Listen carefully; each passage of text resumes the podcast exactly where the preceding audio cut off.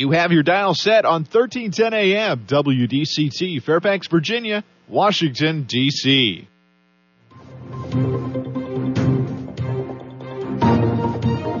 워싱턴과 미국, 그리고 세계의 흐름을 짚어보는 라디오 워싱턴의 시사 토크쇼. 워싱턴 전망대.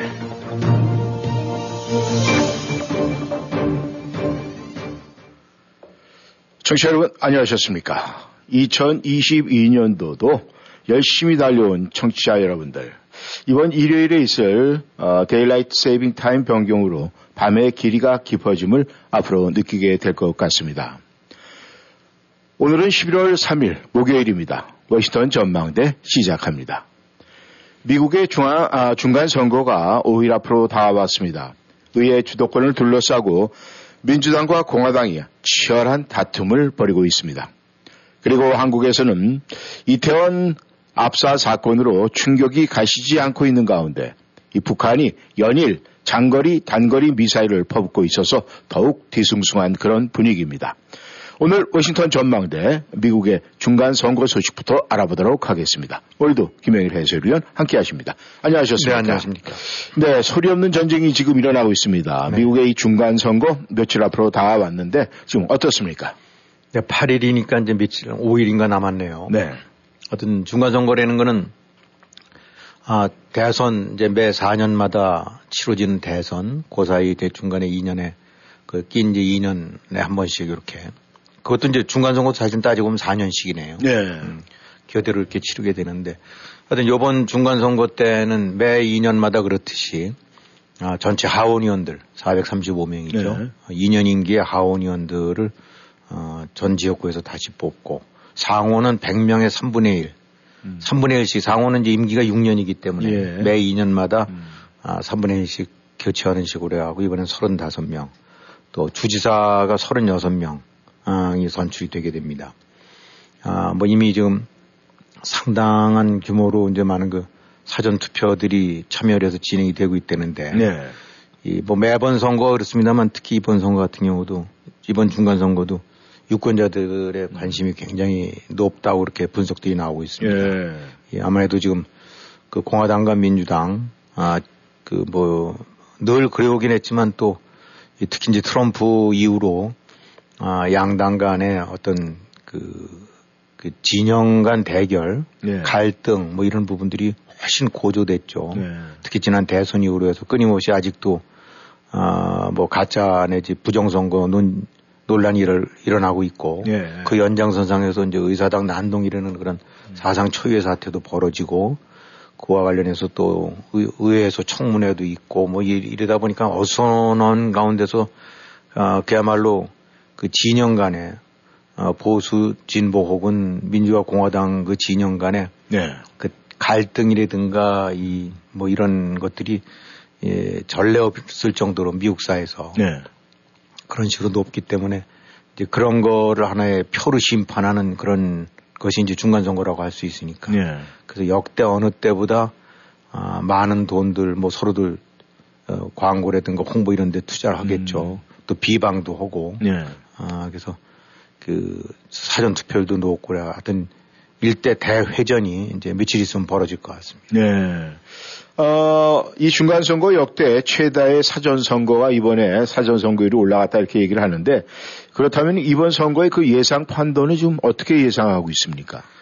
아, 이 통상 이제 그 중간 선거는 그 일반적으로 나타났던 현상들은 이제 의뢰껏 대통령이 아, 있는 이제 가지고 있는 그 이제 집권당 네. 우리 식으로 한다면 여당이라고 해야 되겠죠. 네. 지금은 이제 민주당이 여당이고 그 다음에 이제 야당이 공화당인데 하여튼 중간 선거는 뭐 100% 맞지는 않습니다만 대체적으로 흐르면 어, 이제 야당 쪽에 힘을 좀 실어주는 음. 아, 항상 그런 견제 역할을 해오고 네. 특히 이제 일종의 여당에 대해서는 백악관에 대해서는 이제 중간 평가 같은 음. 에, 이제 그런 성격을 띈 것이 많았더랬죠. 네.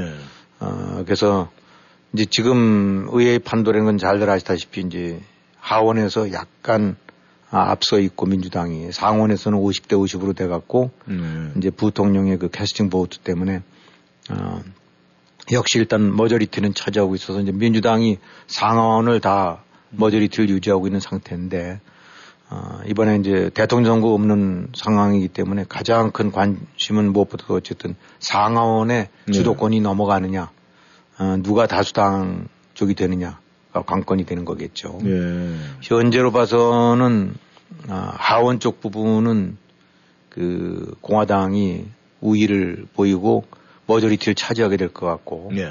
상원은 지금 뭐 박빙인 것 같아요. 음. 뭐 평가에 전망에 따라서 어쩌면 뭐 민주당 쪽이 아니면 공화당이 약간 우세할 뭐 이럴 가능성들이 이제 조사에서 나오고 있는데 네. 여러 가지 이제 보도기관에서 분석하는 거 보면 지금 435석 중에서 공화당이 아 지금 그 확실하다 내지 아 유리하다 아니면 그래도 약간 굳어졌다. 음. 아, 라는 식으로, 부, 그러니까 공화당 의석으로 분류할 만한 것이 이제 212석, 음. 민주당이 205석이고, 나머지 이제 18석을 갖고, 네.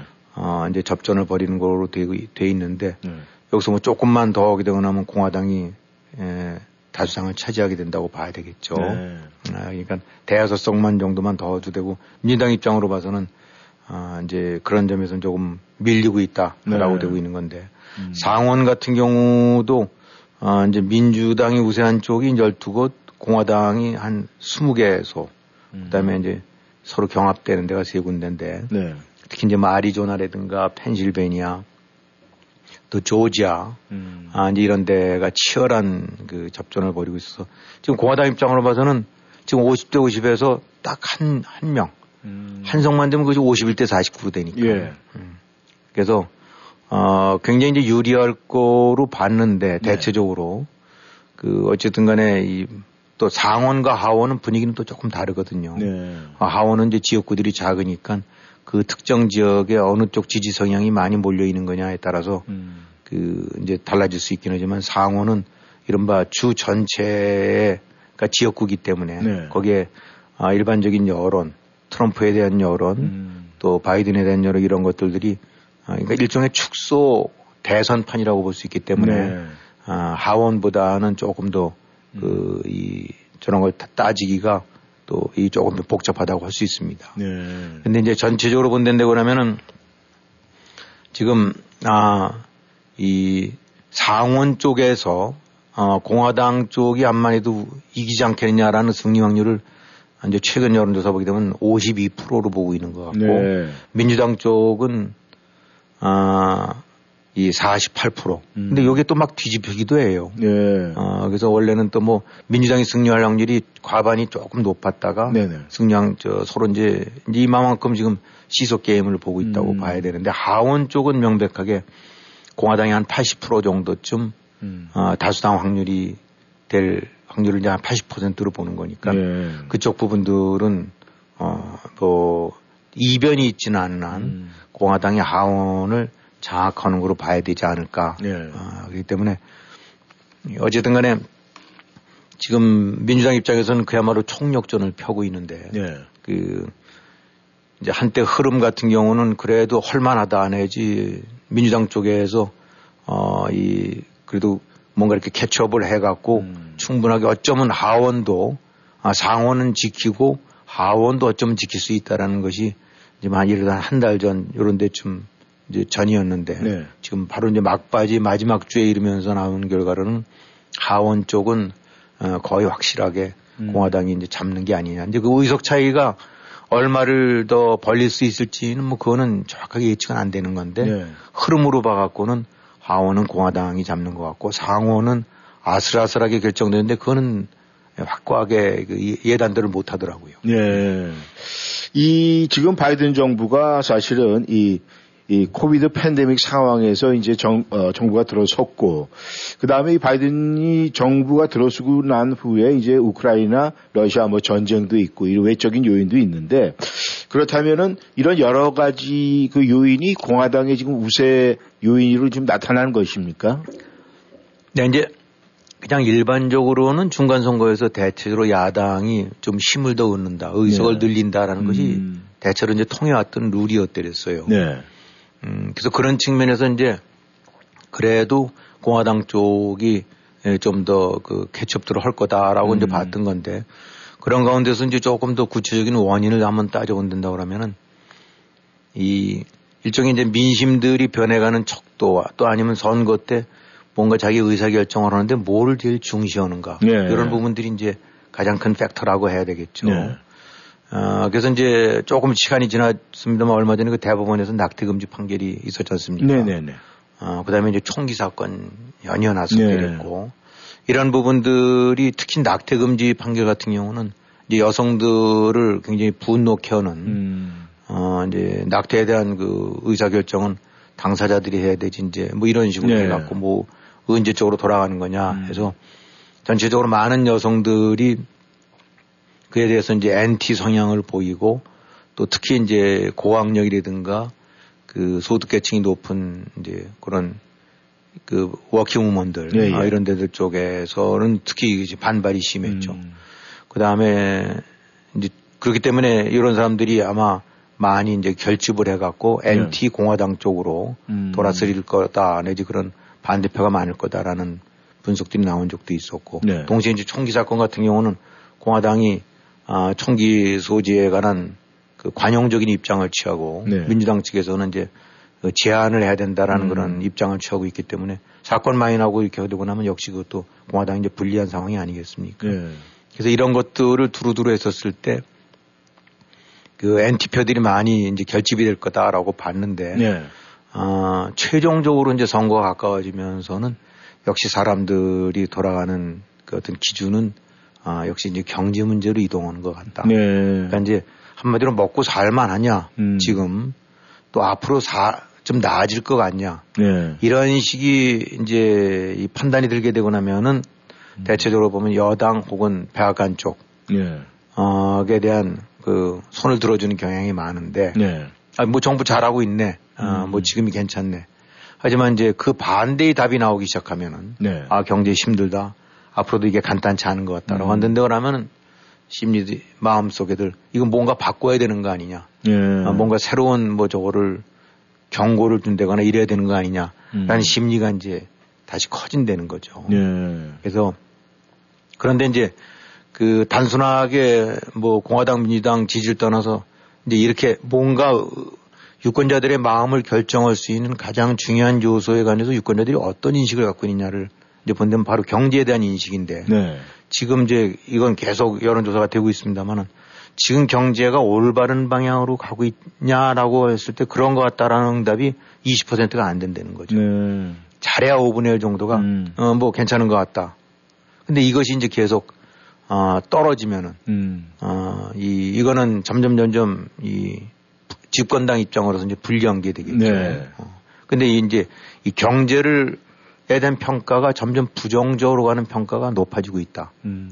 어, 선거에 다가올수록 네. 이거는 분명하게 민주당 또 바이든 쪽의 악재다. 음. 그러니까 제대로 된 쪽으로 가고 있다고 보는 것이 20에서 19%라고 하는데 네. 또 이게 뭔가 잘못된 거로 좀 가고 있다라고 하는 것이 70%가 넘는 거거든요. 네. 이거는 절대 다수가 지금 경제가 뭔가 이건 아니야 음. 라는 부분이니까 이거는 확실하게 공화당 쪽에 그러니까 여당에 대해서는 불리하고 공화당 쪽의 주장 내지 어, 선호도를 높이는 네. 이제 그런 요소로 어, 작용되고 있다. 어, 그러면서 특히 이제 더 바이든 행정부 입장에서는 이제 뼈 아픈 거는 지금 바이든 행정부가 취하고 있는 정책들이 경제에 이게 제대로 가는 쪽으로 좀 미는 것 같냐 아니면 좀 별로 안 좋은 쪽으로 음. 어, 이렇게 있는 것 같냐라는 이런 것도 굉장히 중요하거든요. 네. 경제 자체에 대한 진단도 중요하지만은 바이든 정부의 경제 정책이 올바른 방향으로 시행되고 있다 음. 아니면 그렇지 않다라고 하는 건데 이, 역시 이것도 이 어딘가 경제에 지금 바이든 정책이 부정적인 영향을 미치고 있다라고 보고 있는 시각이 절반이 넘는다. 네. 54% 정도 쪽으로 나온다니까. 음. 그 다음에 그 반대로 아, 이건 지금 경제가 잘 가는 식으로 경제 정책을 펴는 것 같아. 네. 라고 하는 사람이 그 절반밖에 안 되고 있다. 대체적으로. 네. 그러니까 이것도 굉장히 불리한 요소죠. 어, 이렇게 해서 이제 제일 중요한 거는 결국 유권자들의 관심이 뭐가 제일 크느냐. 네. 그러니까 민주당 입장에서는 이번에 제일 큰 관심이 뭡니까? 그러면 낙태예요. 음. 하면 이건 야호할 수 있는 네. 아, 이런 것들인데 경제. 음. 아, 이렇게 되고 나니까 아, 전체적으로 이거는 민주당으로 봐서는 악재에 해당되는 음. 어, 국민들 인식들이 이렇- 이렇다면 아까도 말씀드렸던 대로 뭔가 바꾸고 바꾸고 견제를 해야 된다. 음. 이런 심리가 작동되는 거로 봐야 되고 음. 그거는 공화당 쪽 표로 이동할 수 있다라고 네. 이제 보는 거고요. 이제 우리가 볼 수 있다고 하는 거고요. 이제 또 하나는 뭐 여러 가지 요소들이 있습니다만 이제 대통령의 인기라는 것이 또 굉장히 중요한 영향 영향을 미친다고 봐야 되겠죠. 네. 예, 어쨌든 간 대통령이 아 그야말로 그냥 저 시대는 말로 인기 짱이라고 한다고 그러면은 음. 그 사람들이 있는 것이 어떤 그 정책이나 이런 걸 떠나서 대통령을 좋아하고 네. 지지하고 이런 부분들이 많이 영향을 미치는 거거든요. 네. 근데 이 국정 그 수행 지지율 같은 것이 보게 되고 나면은 이 대략 반대 잘못하고 있다는 쪽이 절반이 넘고 음. 어 이제 저 바이든은 한 43, 4%, 45% 이런 네. 정도에서 과반 밑으로 되고 나니까 대체로 바이든의 인기가 아, 그게 별로 좋지 않다고 봐야 되겠죠. 네. 그래서 이런 것들이 이제 결국은 아, 이 서로 이제 상호작용을 해갖고 음. 어, 지금 전체적으로 민주당의 지지율을 어, 떨어뜨리고 있고 네. 그거는 또꼭 동시에 이제 그것이 나타난 결과 최종적으로 투표인데 네. 이런 것들을 다 종합을 해서 지금 전체적으로 어, 하원 부분은 하원이 이제 좀 더 세세하게 민심을 어, 이제 더 많은 지역구에서 네. 그 선거가 이루어지고 나니까 디테일하게 민심을 반영한다는 측면에서 봤을 때 음. 역시 하원 쪽은 넘어갈 거로 봐야 된다라는 네. 분석이 근거가 된다고 봐야 돼요. 네. 아, 그렇다면 뭐 또 지금 연준에서 이 자이언트 스텝을 받아가지고 이제 금리 인상이 됐고 지금 이제 고금리 고물가 시대에 이제 살고 있는데 이번 선거에서 좀 또 그 외에 좀 바라볼 수 있는 어떤 시사점이 있습니까? 네, 지금 아까 그 무슨 경제에 대한 인식, 유권자들의 관심, 네. 대통령 개인에 대한 이런 것들인데 하여튼 이런 것들이 두루두루 다 일종의 이제 지표가 되고 있어요. 네. 그러니까 미국 이런 데가 워낙 이제 뭐 통계 나라 음. 아닙니까?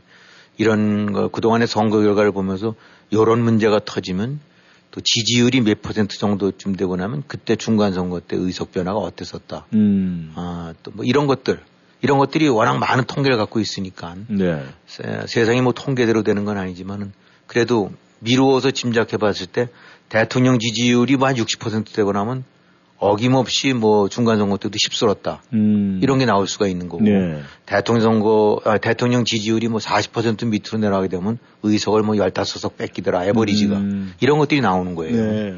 예, 그런 부분들을 통해서 봤을 때 지금 이제 아까도 말씀했던 바이든의 국정 수행 지지율이 네. 어, 에버리지가 9월 달에 46%에서 최근은 42%로 내려간 것 같아요. 네. 어, 그러니까 이거는 굉장히 안 좋은 사인이죠. 네. 그러니까 이 마의 40%대라고 하는데 음. 이게 50%를 넘어야 그래도 옆에서 지원군 노릇을 하는데 오히려 표를 깎아먹는 역할을 한다. 음. 그래서 대통령 변수 중에서 국정 수행 지지율로 봐서는 이건 확실하게 민주당 입장에서는 음. 네가티브다라고 봐야 되겠고. 음. 그 다음에 이제 같은 일반적인 지지율이 있는데 특히 이제 여론조사에서 관심을 가는 거는 적극적인 투표 참여 의지를 보인 사람들. 네. 그리 어떤 성향을 보이느냐. 음.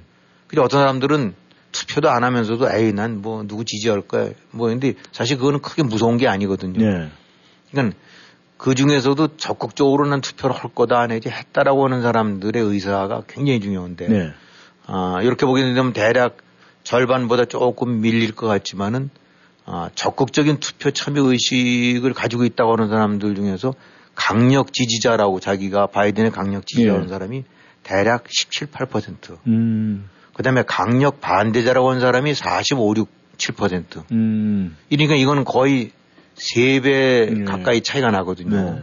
어, 그러니까 이런 거는 어, 역시 굉장히 안 좋은 음. 변수죠. 요것이 만약 반대가 됐던다면은 야 우리는 숫자는 적어도 똘똘 뭉쳐 있어서 음. 어, 오버롤하게는 뭐 저 지지 안 할 것 같지만은 일단 투표에 한 시작되고 나면 그냥 우리 지지자들은 다 가. 음. 그때 이거 뒤집어질 수가 있는데 네. 전체적으로도 밀리고 특히 적극 지지층을 가진 사람들한테 이 정도의 편차로 한다는 거는 음. 이건 분명하게 대통령의 변수는 아주 큰 마이너스 요인이 되고 있다. 네. 아, 이제 이렇게 이제 보고 있는 건데 2018년 중간 선거 때 이제 여러 가지 형태로 여론조사들이 되고 있는데 이제 그 항목 중에 하나가 대통령이 뭔가 좀 판단을 잘못하는 거 아니냐 음. 아니면 대통령이 전반적으로 잘 판단해 가고 있는 것 같다. 라는 것들을 또 묻는 항목이 있나 봐요. 네. 근데 지금 현재 나오는 거는 61대 39로 대통령이 판단 뭐 좀 잘못하는 것 음. 같다라는 쪽이 61%인데 예. 2000 그러니까 39%가 이제 옳은 판단하고 있다라고 이제 보고 있는 사람들인데 예. 2018년 그러니까 4년 전 중간 선거 때 똑같은 항목을 조사했을 때 나왔던 비율이 어, 대통령이 옳게 판단하고 있는 것 같다가 40%가 나왔다는 거예요. 네. 지금은 39%. 네. 근데 그때 중간 선거 때 민주당이 40석 정도를 더 쓸어갔거든요. 예. 그러니까 이제 이런 걸 갖고 비교해 봤을 때 음. 대통령이 잘못하고 있다라고 판단하는 수치가 이 정도게 되면 이 정도쯤 이동이 되는데 음. 미루어 짐작컨대 2, 30석 이상은 음. 이동이 될 거다라는 또 하나의 근거가 되는 거죠. 예. 이렇게 좀 디테일한 부분들이긴데 음. 예. 또 뭐 이래서 나라가 잘 되고 있는 것 같다. 경제 외에도 네. 뭐 사회 전체를 봤을 때 근데 이런 것들이 지금 나오고 있는 거는 28% 정도. 음. 아주 잘못된 것 같다가 이제 72%. 음. 그다음에 이제 경제 전망을 딱 해봤을 때 잘 앞으로 안 좋아질 것 같다라고 보는 사람들이 한 75%.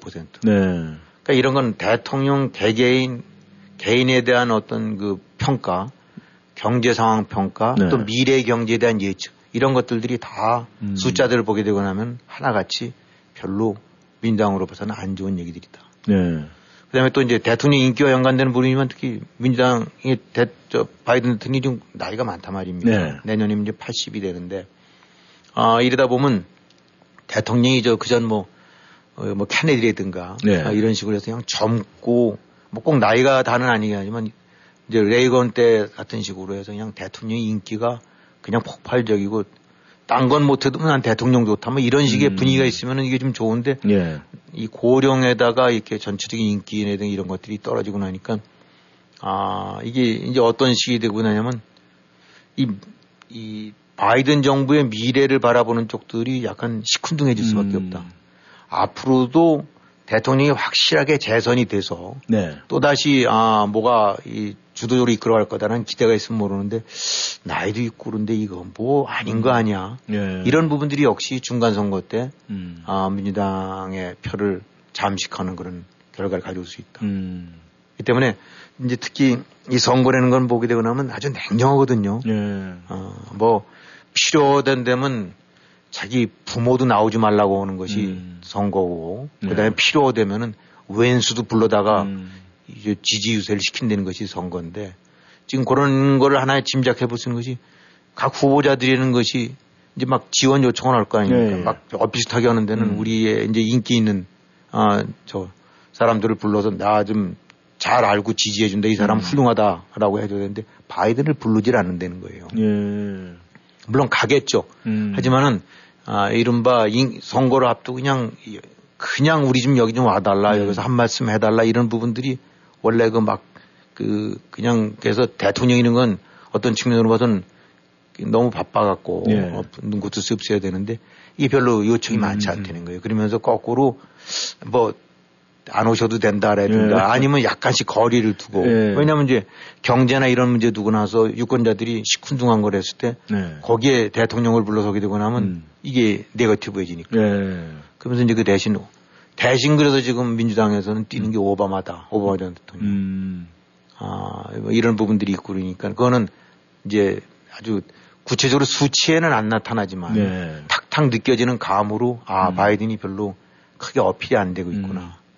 이제 바이든 대통령이 더러 그말 실수가 좀 있지 않습니까? 예, 예. 아, 뭐 그로 인해서 자꾸 구설수도 오르고 음. 어, 그런데 오바마 전 대통령 같은 경우는 뭐 말 얼마나 잘합니까? 그 기가 막히게 하죠. 예, 예. 설득력 그러니까 이 공화당을 야당 쪽이라든가 공화당 쪽을 딜이 한편으로는 비난을 해야 되는데 음. 잘못해서 그 과정에서 바이든 말 실수하게 되고 나면 그것이 꼬투리가 돼갖고 오는 음. 건데 오바마는 절대 그런 게 없거든요. 예. 요리조리 잘 돌려서 음. 테크니컬하게 한 방 먹이면서도 이 끌어올리고 예. 그러니까 지금 오바마는 그냥 음. 완전히 문전 성시로 와달라고 하는 이제 바이든 쪽은 좀 한산하다. 예. 이런 것들도 역시 또 하나의 지표고 네. 그 대신 뭐 얼마 전에 그 저 낸시 하원 의장 그런 것들 있죠. 예. 저 집에 이제 침입이 예, 되고 예. 그 이제 부군 남편이 되는데 이런 부분들이 약간의 왜냐하면 이제 그 했다는 범인이 무슨 음모론 어쩌고 해갖고 음. 어, 어떻게 보면 이제 구구 보수 쪽 예. 그 성향을 보이고 있는 것이 있기 때문에 음. 아, 그런 부분들이 약간의 경계심 예. 같은 거를 일으킬 여지는 있다라고는 하는데 아, 그래서 또 두고 봐야 되겠지만 전체적으로 봐서 이 경제라는 큰 이슈를 제압할 만한 네. 어, 그런 전환점이 될 만한 건 아닌 것 같다라고 봐서 음. 지금의 추세가 만약 며칠 동안 더 계속되고 음. 어, 획기적인 어떤 변화가 없다고 하는데 그러면은 아까 설명드렸던 대로 민주당 하원 의회에 음. 어쩌면 공화당까지 저 하원 상원까지 넘어갈 수 있는 네. 그런 양상으로 가지 않을까들 네. 보고 있습니다. 이 바이든 정부가 들어서고 나서 사실은 뭐 좀 돈을 많이 풀긴 풀었어요. 뭐 학자금도 면제시켜주고 또 그 외에 뭐 사회복지기금도 많이 이제 베풀고 그랬는데 이번 선거 결과에 따라서 바이든 대통령이 힘을 쓰냐 못 쓰느냐 또 다음번 대선에 출마를 하겠느냐 못하느냐 뭐 여러 가지 변수가 있긴 하겠는데 말이죠. 어쨌든 이번 선거에 선거 결과에 따라서 워싱턴 이 정치판이 지금 뭔가 파동이 있지 않겠습니까? 그렇죠. 뭐 요동치겠죠. 예. 어, 이 뭐, 그 어느 나라든 대선, 대권이 바뀌게 되면 큰 요동이 치지만 특히 미국 같은 경우는 네. 어떤 측면으로 봐서는 대통령의 나라가 의회가 아니라 네. 의회의 나라라고 볼수 있기 때문에 음. 에, 특히 상하원의 단 한 석 차이라 하더라도 머저리티 누가 가지고 있느냐에 따라서 국정 방향이 휙 돌아가죠. 네. 뭐, 이 청문회 같은 경우도 이제 문을 닫게 될 거고, 음. 트럼프 청문회. 공화당이 잡는다면은, 네. 아, 뭐, 곳곳에서 이제 이잡듯이 뒤져갖고 민주당 정부 쪽에 견제를 넣을 수 있는 의외의 조치들이 있겠죠. 네. 뭐, 대통령, 뭐, 바이든 아들과 헌터 같은 경우도 무슨 어떤 지금 또 조사에 들어갈 거고, 네. 우크라이나 지원하는 것도 입장이 좀 바뀔 수가 있고, 네. 또 Social Security라든가 Medicare 같은 경우가 음. 확대보다 이제 축소되는 방향으로 갈 거고 네. 예산도 이제 그 전체적으로 어, 감축하는 방향으로 갈 거고 그래서 또 구체적인 디테일한 그 개개인들의 생활에까지 영향을 줄 수 있는 많은 변화가 이제 또 어, 올 거라고 예상이 됩니다. 네. 물론 아직은 2년 더 네. 민주당 정부긴 하지만은 의회가 이 견제에 들어가기 시작하게 되고 나면 어, 이 제대로 어, 소신껏 국정을 운영한다는 것이 어려웠으니까 네. 어떤 측면에서는 바이든으로 봐서는 상반기 2년이 네. 상하원을 어찌됐든 간에 다수당으로 점하고 있고 음. 그런 측면에서는 최고의 찬스였는데 네. 어쩜 이제 그런 추동력을 좀 어, 지키지 못하고 상실될 수 있다. 네. 더군다나 이제 여서 야대로 돼버리고 나면은 음. 어, 급격한 제동이 들어오고 나니까 굉장히 힘들죠. 네. 근데 이제 이런 정치권 변화, 뭐 생활까지도 저 변화를 줄 수 있는 이제 정책 변화도 또 중요하지만 이제 이게, 이것이 이제 또 이번 중간 선거가 이제 2024년 2년 뒤 그 대선에 상당한 변수가 된다고 봐야 되겠죠. 네. 그냥 누구든지 짐작하듯이 만약에 바이든이 아, 이번에 민주당 쪽이 압승을 하거나 잘 수성을 한다고 그러면 전반적으로 민주당에 대한 또 바이든 정부에 대한 일종의 지지라고 봐야 되기 때문에 에, 나이라든가 이런 변수가 있긴 하지만은 네. 그래도 본인은 끊임없이 계속 헐 의욕을 보이고 있는데 재선 도전을 할 수 있는 그런 발판이 되지만 만약 이번에 어, 큰 어, 저 차이를 이기질 못하고 네. 이제 상하원 뭐 하원은 지금 넘어갔다고 보는데 특히 상원까지 뺏기고 된다고 한다면 이제 민주당 내에서 이거 안 되겠다. 음. 아, 2024년 이 식으로 가다가는 대권도 넘어간다. 네. 음, 그래서 어떤 형식으로든 이제 압박이 들어올 거다. 음. 근데 진다고 한다면 이번에 의석들이 다 넘어간다 그러면 바이든 입장으로 봐서는 굉장히 어려운 상황에 몰리는 게 아니냐. 네. 결국은 아, 이 바이든을 계속 아, 2024년 대표 주자로 내세우기는 안 네. 되겠소. 음. 뭔가 물갈이를 합시다. 네. 특히 젊은 피 내지 뭐 어떤 새로운 식으로 음. 바꿉시다. 그렇지 않으면 어, 뭐 이런 식의 요구가 당내 요구가 엄청나질 거다. 네. 그렇지 않아도 지금 뭐 바이든이 이 재선 문제 관해서는 민주당 내부에서도 네. 이리저리들 어, 회의적인 시각들이 음. 적지 않거든요. 네. 요 선거 이전에도 어, 그런데 이제 만약 선거 결과가 아주 안 좋게 나타나게 되고 나면 이제 이런 내부 어, 요구가 상당히 이제 목소리를 어, 키우게 될 거다. 네. 어, 그렇기 때문에 뭐 지금도 지금 이제 그 지원 유세 나가는 거 이렇게 주로 하게 된다고 하면 그 부티지 교통부 장관 있지 않습니까? 예, 예, 예. 젊은 장관인데 네. 인디애나 그 출신. 어 근데 많이 그 불려다니나 봐요. 네. 어, 그러니까 이제 일종의 잠룡 혹은 음. 차세대 주자 같은 이제 그런 역할을 부상이 된 거죠. 그래서 일단은 이제 바이든이 만약에 시청하게 되고 나면 지금 해리스 부통령이라든가 음. 그 부티지 교통부 장관 또 그다음에 지난번에 출마했었던 그 엘리자베스 워런 상원 의원 예. 뭐 코리 부커 그다음에 이제 특히 아, 새로 좀 떠오른 사람들이 그 개빈 저 캘리포니아 주지사 네. 어, 상당히 상대적으로 좀 젊고 그렇죠. 음. 이런 사람들이 지금 대타로 좀 거론되고 있는데 네. 그러니까 아마 이제 또 이런 차 차세 차기 잠룡들은 네. 이제 아름아름 뭐 지금 민주당 당적을 두고 민주당을 위해서 뛰고 있지만 또 한편 계산이 다를 거예요. 네. 야 이번에 박살이 나야 음. 우리 같은 어, 그 찬스도 올 텐데 네. 그러니까 한편으로는 음. 아, 또 다른 속셈을 가질 수밖에 없는 그래서 이제 또 이 바이든의 이 저거는 또 트럼프 이 재선과도 또 연결이 될 수가 있어요. 예. 아, 그러니까 이 이제 트럼프라는 변수는 바이든 입장에서는 플러스 요인도 되고 마이너스 요인도 되는데 음. 이제 요거는 지금 선거 같은 경우가 아주 그냥 엉망이 됐었을 때 바이든으로 봐서는 다 마이너스 요인인데 네. 또 하나 또 거꾸로 이게 또 플러스 요인으로 작용할 수 있는 것이 이제 트럼프의 입지. 음. 만약에 이번에 해서 트럼프 지지층 내지 트럼프 kid들, 네. 트럼프가 밀었던 사람들이 그 다수 입성을 하고 또그 사람들의 영향력을 키웠다. 그래서 공화당 쪽에 야 역시 뭐니 뭐니 해도 어 데게트 음. 어, 트럼프밖에 없다. 예. 라는 식으로 만약에 분위기가 굳어진다면은 거꾸로 바이든은 것이 또 찬스가 될 수 있다. 네.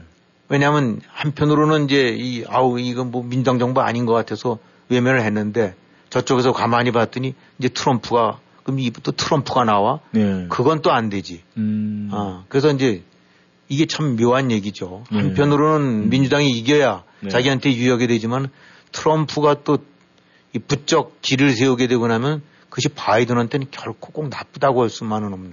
음. 왜냐하면 이제 바이든의 중요한 그, 그 브랜드 중에 하나가 트럼프 잡을 사람은 나밖에 없다라는 거로 해서 지난 선거 때도 한 거거든요. 네.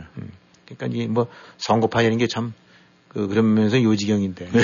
그래서 결국은 이번 중간 선거의 결과가 네. 아, 고스란히 상당 부분 이제 차기 대선의 주자 선정에서까지도 음. 이제 당연히 영향을 미칠 수밖에 없는 중대한 전환점이 될 거다. 그렇게들 네. 얘기들 하고 있습니다. 네, 청취자 여러분께 이 중간 선거 풍향에 대해서 알아봤습니다.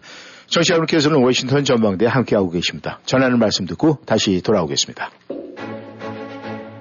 Hi, I'm Jim Myles, the Republican running for Congress in Fairfax. 안녕하셨습니까? 페어팩스 지역에 공화당 하원 의원 후보로 출마한 짐 마일스입니다. 저는 과거 한국의 수원 공군 기지에서 복무한 바가 있고 DMZ 일대에서 전투기를 몰기도 했습니다.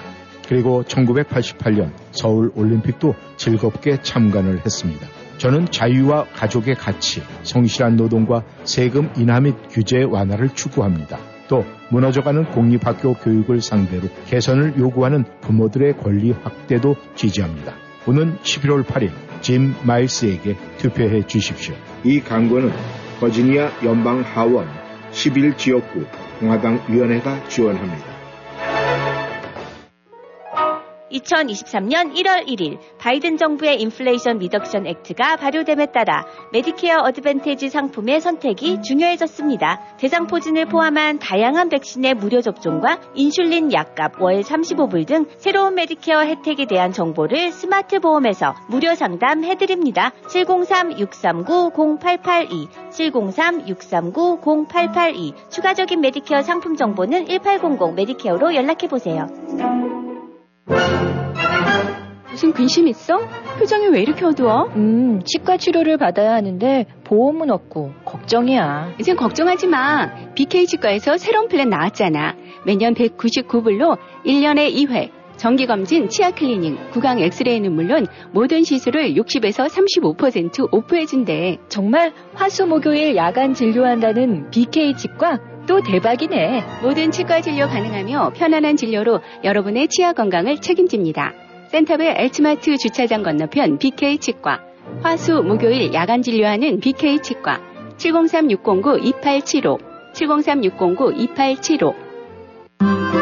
부동산 상담은 빠를수록 좋고 많이 할수록 유익합니다. 교포사회와 30년을 함께해온 태평양 부동산은 역사와 전통으로 신뢰를 만들었습니다. 주택매매, 렌트, 관리와 커머셜 거래까지 주점하시고 무엇이든 문의하세요. 특별한 거래의 기술과 전문성으로 고객에게 다가갑니다.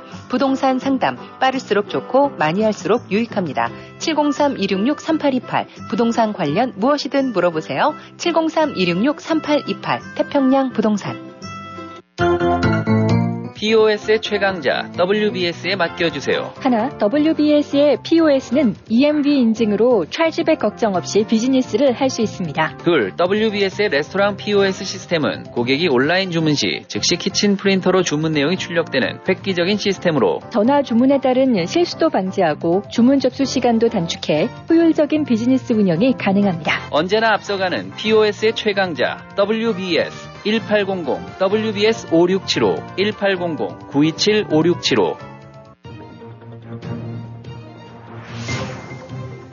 여러분은 지금 라디오 워싱턴 그리고 미주경제 신문 대표인 김용일 해설위원과 라디오 워싱턴 콘텐츠 본부장 이구순이 진행하는 워싱턴 전망대를 함께하고 있습니다.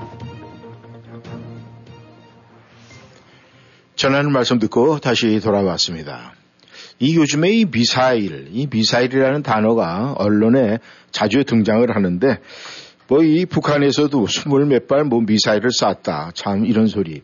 이 미사일이 이렇게 너무 흔하게 어, 좀 등장을 하는 것 같은데 이 우크라이나와 또 이 러시아 전장에서도 이 미사일 뭐 계속 등장하고 있습니다. 네. 이 지금 우크라이나 전황이 어떻습니까?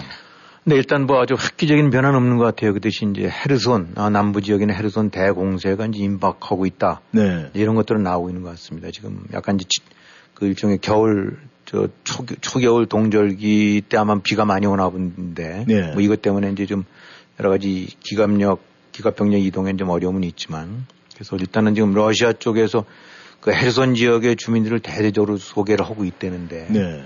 아, 그와 동시에 또 한편으로는 러시아군 병력을 증강시키고 있다는 얘기도 같이 나오고 있어요. 네. 서- 서로 약간 좀 엇갈린 전망인데. 음. 하여튼 전체적으로는 러시아와 우크라이나 간의 일대 대회전이 지금 이제 임박하고 있다. 양측이 어, 진지, 포 이런 걸 구성, 저, 버티고 네. defense line을 구축하고 동시에 이제 동원할 수 있는 최대 규모의 전차대 전력들을 동원하고 포병 전력을 동원해 갖고 네. 한쪽에선 탈환 음. 내지 수복 또 한쪽에서는 뭐 이제 거길 어, 버티려고 하는 이런 것들이 어, 이제 큰 전투가 임박했다라고 하는데 아, 지금 이제 이 어, 주민 소개에 관해서는 또 역시 엇갈린 평가가 나옵니다. 어, 어떤 면으로 봐서는 이제 주민들을 빼내고 그걸로 우크라이나 군을 유도해서 한판 붙으려고 하는 속셈이라는 얘기도 있고 러시아에 네, 네. 또 한편으로는 이 주민들을 강제 아마 소개하려고 그랬더니 잘 많이 안 나갔나 봐요. 네. 그 헤르손 지역에 이제 우크라이나 사람들이니까 네. 거기가 이제 어느 날 배란간 러시아가 와서 이거 우리 땅, 넌 러시아 국민, 음. 아 우크라이나군이 쳐들어올지 모르니까 빠져라는 얘기는 뭐 우리를 친댄다고 하면 공산당이 공산군이 들어왔다가 네. 아뭐 경상도가 될 수도 있고 충청도가 될 수도 있는데 이거 우리 땅. 근데 음. 국군 들어온다니까 너 빠져 빠져 뭐 이런 식의 얘기인데 네. 그러면서 이제 민간인들을 자꾸 철군시키는 이유는 민간인을 오히려 방패 삼아서 군 병력이 지금 고립되어 있는 병력이 빠져나가려고 하는 게 아니냐. 음. 이제 그런 평가들도 나오고 있어요. 네.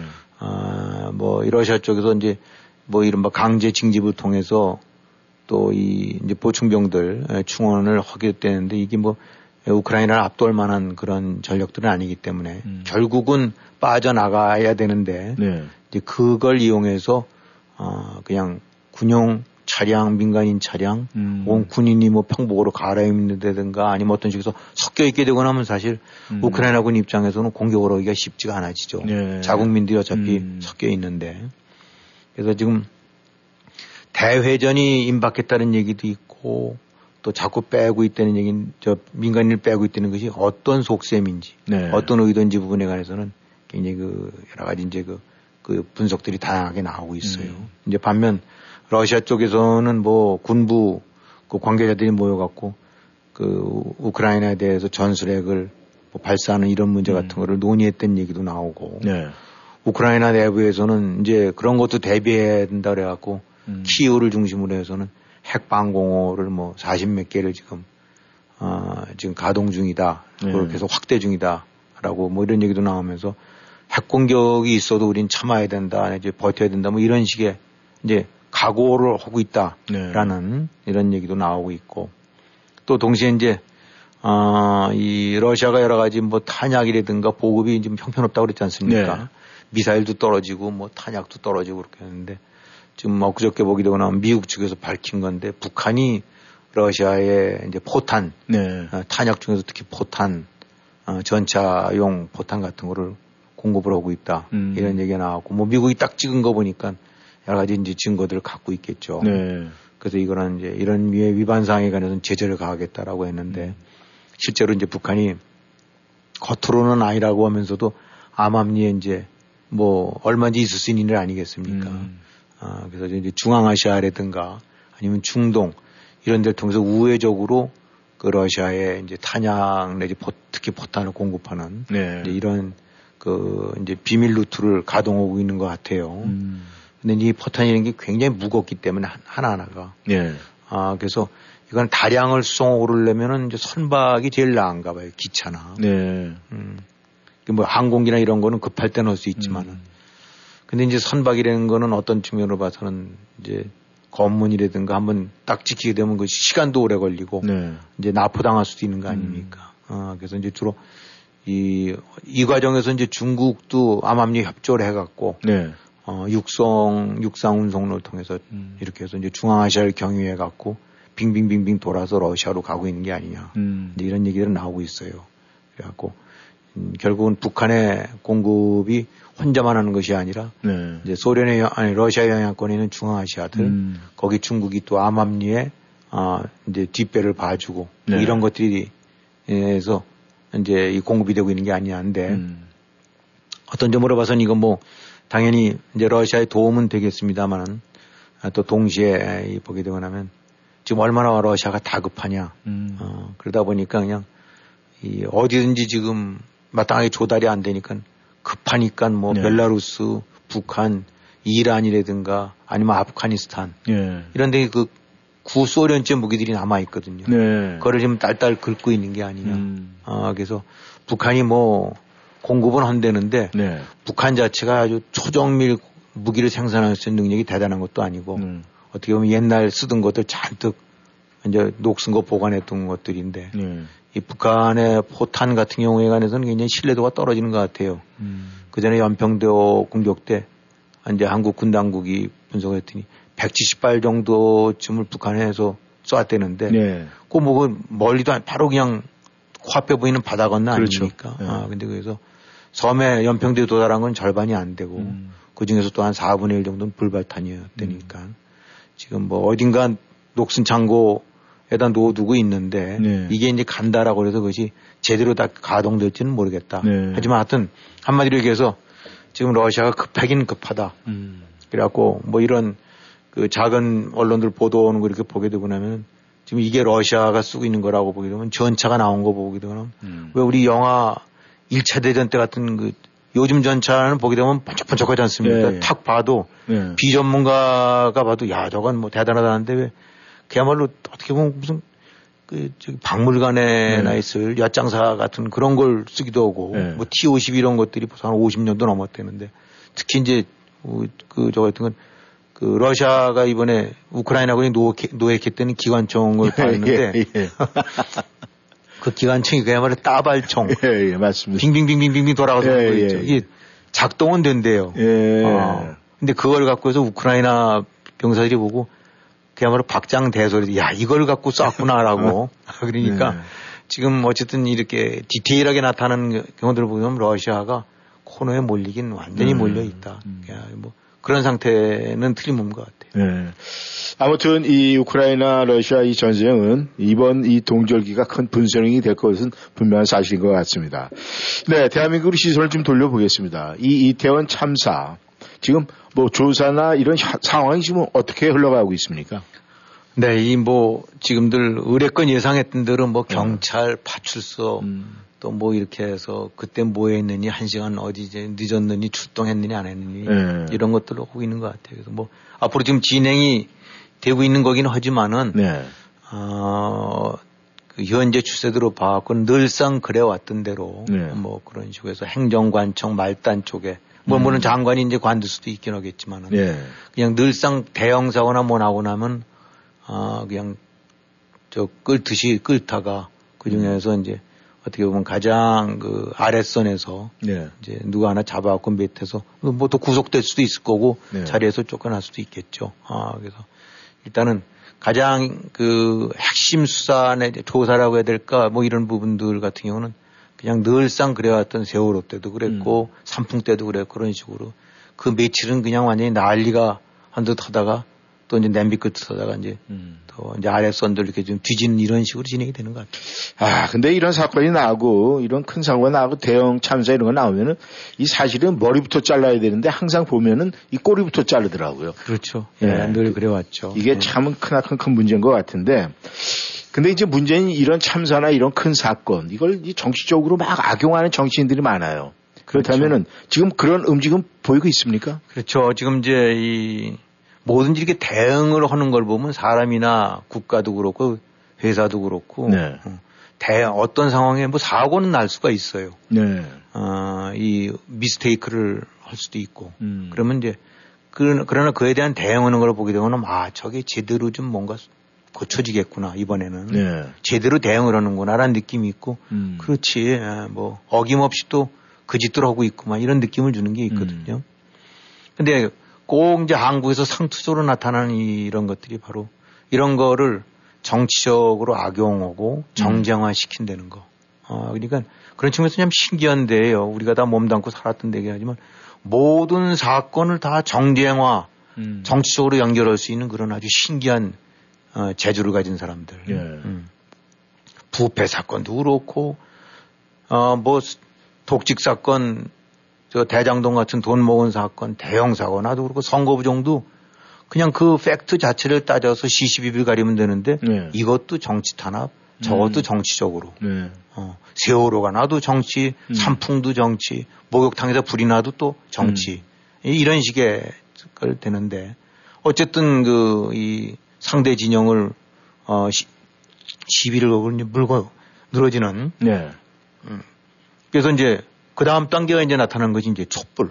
예. 이제 언제적부터 이렇게 촛불이 되는지 모르겠지만 이 촛불이 무슨 조자령의 헝칼 모양 음. 그냥 촛, 아무, 뭐, 걸핏하면 촛불이에요. 예. 어. 아니, 법이 있고 국회가 있고 수사기관이 있고 다 해야 될 그 소임이 있는 음. 어사인된 데들이 있는데 예. 그걸로 해서 조사를 해서 그 결과를 해갖고 엄정하면 되는 건데 왜 그야말로 뻑하면 촛불 들고 나가느냐. 네. 촛불이 무슨 뭐 만병통치약이고 음. 촛불이 무슨 민이냐. 아, 10명, 100명 여의도에서 만 명이 모였다고 광화문에서 2만 명이 모였다고 그것이 그것이 대한민국의 민이냐. 네. 그런 식의 선동 조작이 역시 이번에도 똑같이 나타나서 네. 뭐 학생들한테 언제 촛불 시위한다. 그 다음에 뭐 이렇게 한 건가 용산으로 이전하는 것. 용산 이전 자체는 찬성 안 하긴 하지만 네. 아, 용산 이전과 이게 그래서 경비 병력을 많이 못 뺐기 때문에 이런 사고가 났다. 음. 그 연결도 참 네. 하여튼 모든 것이 로마로 통하듯이 모든 음. 거를 정쟁화해서 촛불로 불을 지르고 그렇게 하는 수법들 네. 그 행태들이 이번에도 고스란히 드러나는 것 같으네요. 그러니까 우리가 그 9.11 아, 미국에서 9.11 사태 때 예, 봤지 예. 않습니까? 예. 수천 명이 그냥 뭐 워싱턴, 뉴욕, 미국의 심장부가 그, 그 엄청난 건물들이 파괴되고 그랬을 때 한국식이라고 한다는데 그러면 미안한 얘기긴 하지만 난리 났겠죠. 네. 대통령, 총리 다 물러나야 되고 음. 뭐 그냥 우선 사고 수습이나 원인 이전에 그저 지금 주로된다면 뉴욕과 워싱턴이 촛불로 뒤덮이고 예. 백악관이 난리가 났을 거예요. 근데 우리 봤지 않습니까? 잠잠했죠. 울고 괴통, 저기 슬퍼하게 끝냈었지만 그 조사하는데 1년이 넘어 걸렸어요. 예. 그때까지 아무 소리도 않고 있다 딱 조사하고 난 다음에 이렇게 봤더니 선이 이렇고 뒤가 이렇고 사전 아, 통, 저, 저 이런 걸 디텍트를 할 수 있는데 못한 점이 있고 해서 그거에 따라서 그 해당 책임자들 이런 것이 정해지는. 근데 이건 뭐만 났다 하면 음. 곧장 뭐 서장 관도라 청장 관도라 아니 물론 다 책임질 사람들 해야 되는데 네. 이 접근해 가는 거 보게 되고 나면은 어쩌면 이렇게 어김이 없는지. 음. 우리가 바보의 특징은 뭡니까? 똑같은 일을 해놓고 결과 다른 걸 기대하는 것이 멍청한 거 아닙니까? 네, 맞습니다. 이 수없이 많은 에러가 나오고 이런 사건들 하는데 어김없이 똑같은 대처. 음. 최종적인 귀결은 촛불. 똑같이 또 가고 있어요. 네. 뭘 기대할 수 있을지 음. 예, 누구 또 몇 명은 관두긴 하겠지만은 네. 그게 다라고 생각하는지 또 똑같은 것이 다시 리바이벌 되고 있는 거예요. 네.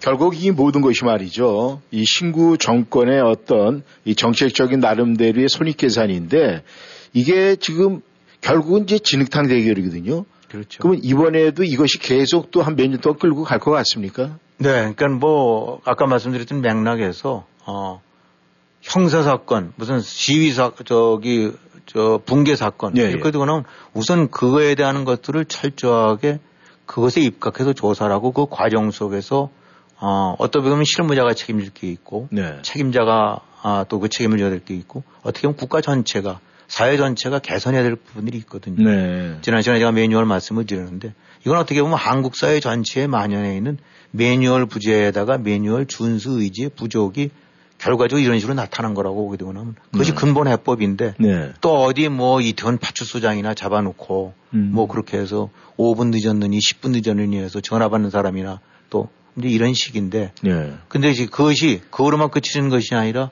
아, 모든 거를 다 정치로 연결해서 쟁점화해 갖고 정치적인 아, 이득을 보려고 하는 식으로 몰아가는 거. 네. 이제 이 부분이 간 저건데 뭐 우리나라 역대 대통령 했다면 어떻게 전부 좀막 끝이 안 좋았지 않습니까? 네. 그러면서 뭐 정권이 바뀌게 되고 나면 정파 간에 서로 뭐 관계가 좋을 수는 없는데 아, 참 어김없이 보게 되고 나면은 나가면 관두고 나가면 뒤에서 씹고 네. 어, 딴짓하고 원래 그 대통령에서 관두고 그러게 되고 나면 사실 국가 원로 아닙니까? 네. 정당이 다르고 파버 입장이 다른다 하더라도 어, 서로 다른 관점에서 국가를 위해 아, 저기 역할을 했던 사람이고 음. 그럼 또 어, 그걸 또 지켜줘야 되는데 네. 우리 이렇게 보게 되고 나면 그야말로 감옥 보내지 않으면 음. 뭐 어떤 식이든 나가서 그냥 온갖 저거를 다 하는 네. 그런 아주 못된 풍토가 지금 자리 잡아버렸게 되는데 그 우리가 뭐 많이들 인용들 하지만은 미국 대통령들 같은 경우 보게 되고 나면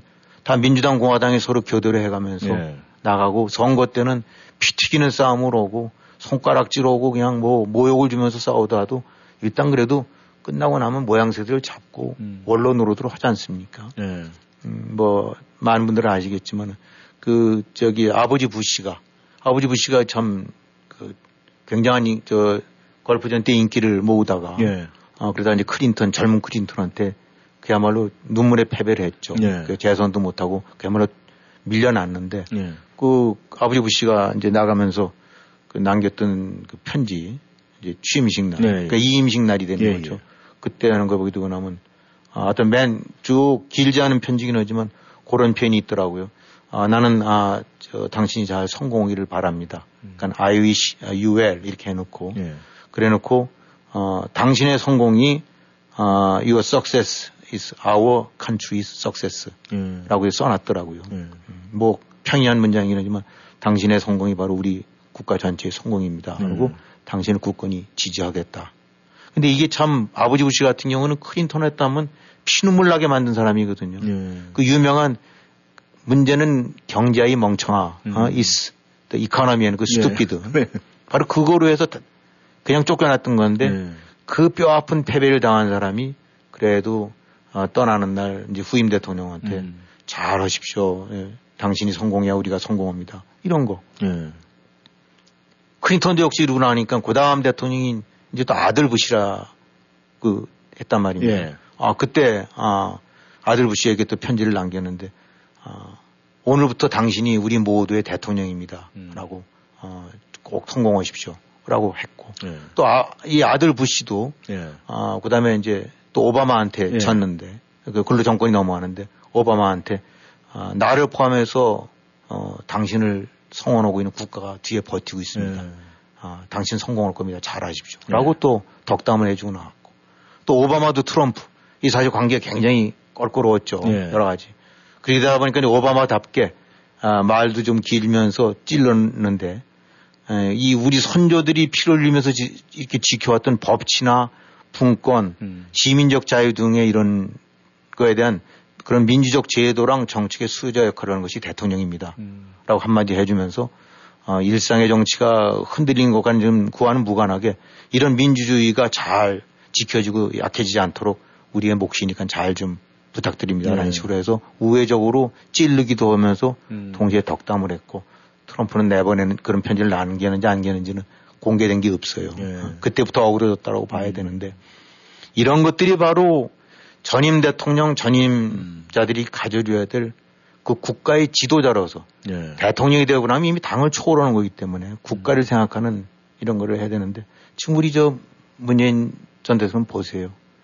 무슨 양산이 무슨 성지처럼 돼갖고 예. 뭐쭉 해서 그 이적이 전두환 저 정권이 했던 것처럼 무슨 상황 노릇으로 하려고 하는 것 같아요. 예. 거기 앉아서 뭐 이렇게 해서 좀 국가를 위해서 잘 되게 덕담이 아니라 무슨 뭐, 그 왜 자꾸 신문들은 그런 거 쓰는지 모르지만 수염 덥수룩하게 길러갖고 무슨 뭐 라면 먹는 거, 뭐 어디 가서 뭐 무슨 그릇 도자기 굽는 거 해갖고 그 다음에 아, 한마디로 하더라도 국가를 위해서 이런 것이 하는 것이 아니라 무슨 뭐 정책이 어떻게 되느니 새 정부 노선이 어떠느니 해갖고 무슨 채권장하고 문재인 권장도서 만들어서 하나같이 보게 되고 나면 좀 그 삐뚤어만 책들 같은 걸 해갖고 그 다음에 측근들 보니까 수시로 드나드는 것 같고 어, 그래서 이게 가만히 보게 되고 나면은 국가를 위해서 원로로서 뒤에 큰 의미로 지원해주고 그런 것이 아니라 다시 자기 정치를 시작하는 예. 응? 음. 아마 걱정되겠죠. 여러 가지 지금 그 저기 서해 공무원 사건 예. 뭐 이런 사건들 하다 보니까 압박이 뒤에 오고 나니까 걱정이 돼서 이게 내가 가만히 보니까 국가를 위한 것이 아니라 다시 지지자들 향해서 나를 봐라, 나를 지켜라, 나를 중심으로 해달라는 또 다른 메시지를 보내는 것 같은데 정부 이런 거 윤석열 정부 비록 국민적인 지지는 좀 낮고 그러긴 하지만 이와는 별개로 할일 해야 되죠. 어, 이런 거에 몸통이 누구겠습니까? 문재인 전 대통령 아니겠어요? 예. 어, 법대로 해야 되겠죠. 예. 법대로 해야 되죠. 네. 아무튼 이 모든 것은 이 헌신과 세신의 차이를 국민 여러분들이 아, 느껴야 될 것 같습니다. 김현 해수님 오늘도 수고하셨습니다. 네, 수고하셨습니다. 네. 워싱턴 전망대 오늘 인사드리겠습니다. 다음 시간에 다시 만나겠습니다. 안녕히 계십시오.